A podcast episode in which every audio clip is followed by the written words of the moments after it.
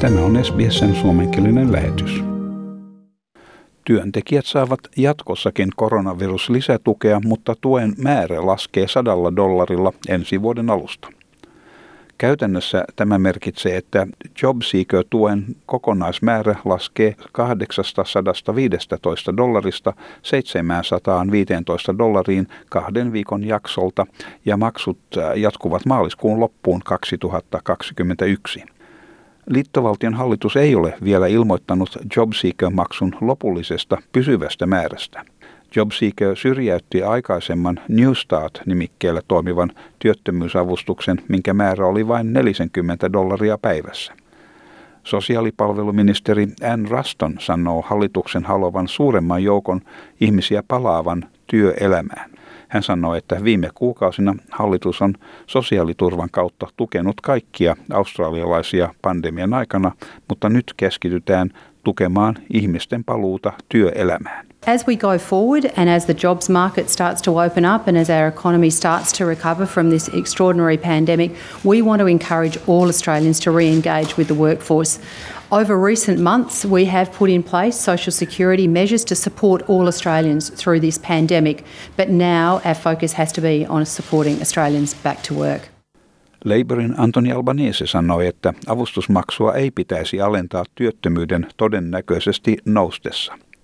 Hän sanoi, että hallitus itse myönsi, että työttömien määrä kasvaa jouluun mennessä ja että nyt ei ole sopiva aika vähentää talouden tukea. They're cutting job seeker when the government itself says more people will go on to unemployment benefits uh, between now and Christmas. Now is not the time to be withdrawing support from the economy.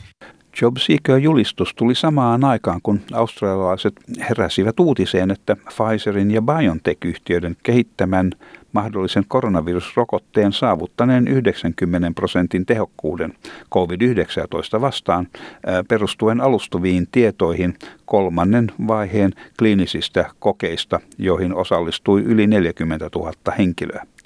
Rokotus tehdään kahteen kertaan kolmen viikon väliajalla. Rokote on yksi neljästä, joista hallitus on tehnyt hankintasopimuksen. Tuloksiin ei ole vielä kohdistettu vertaisarviota tieteellisessä julkaisussa.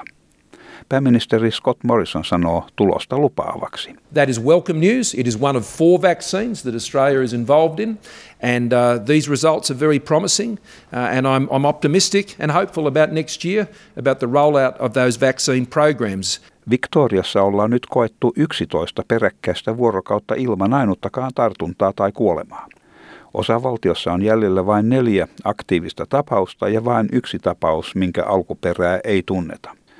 Nämä tiedot seuraavat lähes 13 000 COVID-19 testiä. Yleislääkäri Mukesh Hakerval sanoo, että jatkuvat testit ovat äärimmäisen tärkeitä huomaamattomien tapausten löytämiseksi. Suuren testimäärän kautta voimme varmistaa, että kaikki pikkuvilustumisen oireet eivät ole koronavirustartuntoja. Tietysti liikkeellä on erilaisia muita pöpöjä, mitkä eivät ole koronavirusta, mutta jos COVID-19-virus tavataan, se voidaan tukahduttaa. Uh, I think it's good to know that that's a genuine number.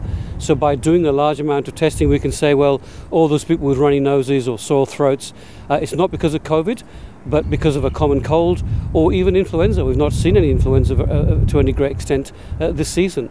So there are still other bugs. It's good to know what they are. And if it is COVID, we need to find it out so we can suffocate it out of existence. Victorian pääministeri Daniel Andrews sanoi, että hengitysnaamareiden käyttösääntöjä vähitellen höllennetään. Vaikka ne ovat epämukavia varsinkin lämpimällä ilmalla, niillä on tehtävänsä, mutta että niiden käyttö ei tule jatkumaan loputtomiin.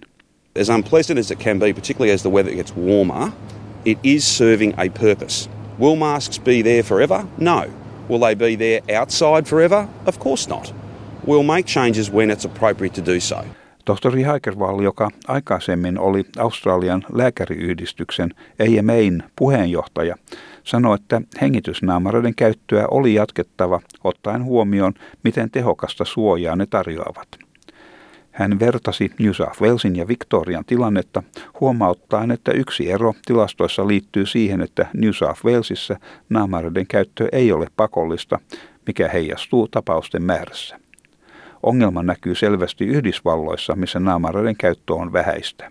In my opinion, until we know this is a completely uh, done deal and gone across the world, not just here, then I think the best thing we've done, why we got to zero cases in Victoria, is wearing a mask. There are more cases in New South Wales than there are here. Guess what? No masks.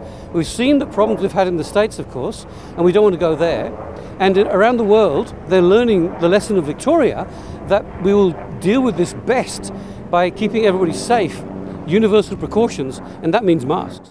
New South Walesissa on kirjattu kolme peräkkäistä vuorokautta ilman uusia paikallisia tartuntoja.